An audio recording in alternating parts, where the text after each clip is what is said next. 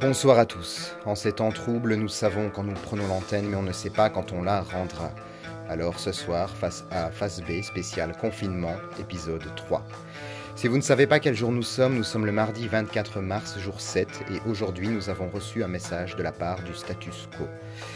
La guerre civile est déclarée. Alors je vous rassure, pas de déclarations officielles encore à ce jour.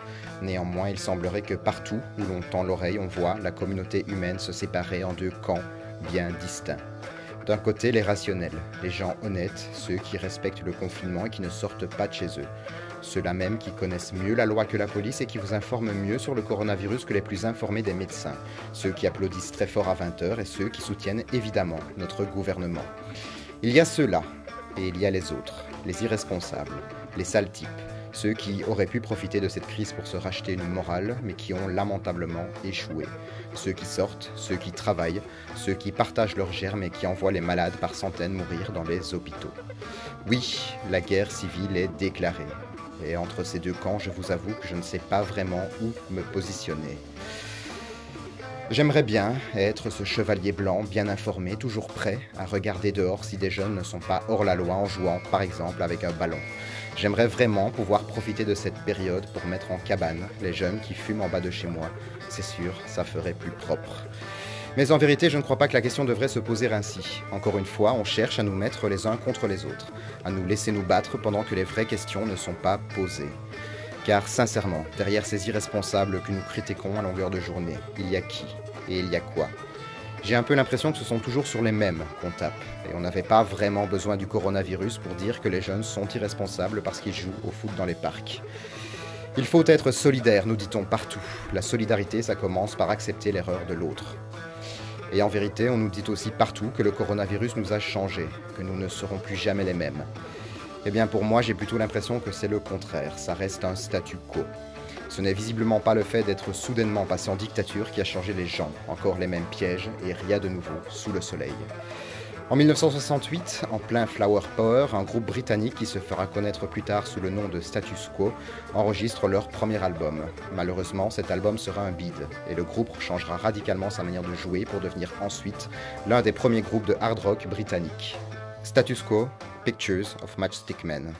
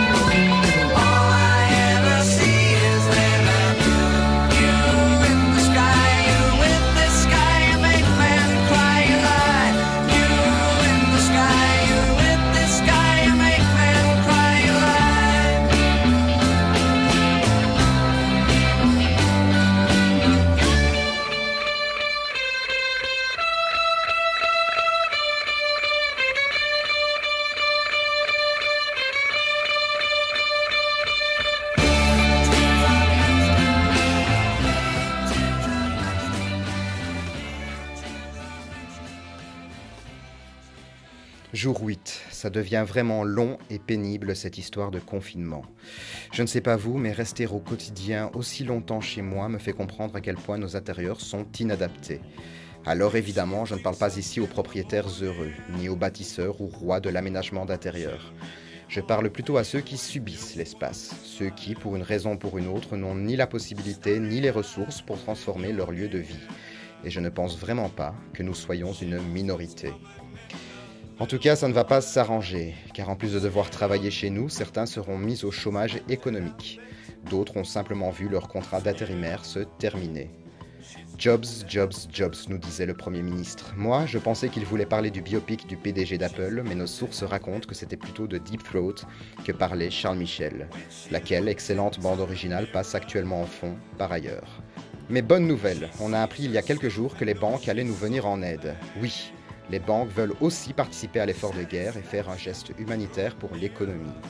Alors, les banques vont, pour nous aider, accorder, je cite, un report sans frais du remboursement de nos crédits hypothécaires. Autrement dit, si vous êtes un locataire, si vous êtes mis en chômage économique et que vous ne pouvez pas payer votre loyer, bye bye. Franchement, je ne pense pas que c'est très chic. En 2008, on avait sauvé les banques et le peuple était plutôt d'accord avec ça. Bon, ce qui me rassure, c'est que le coronavirus tue de la même manière un banquier d'un honnête homme.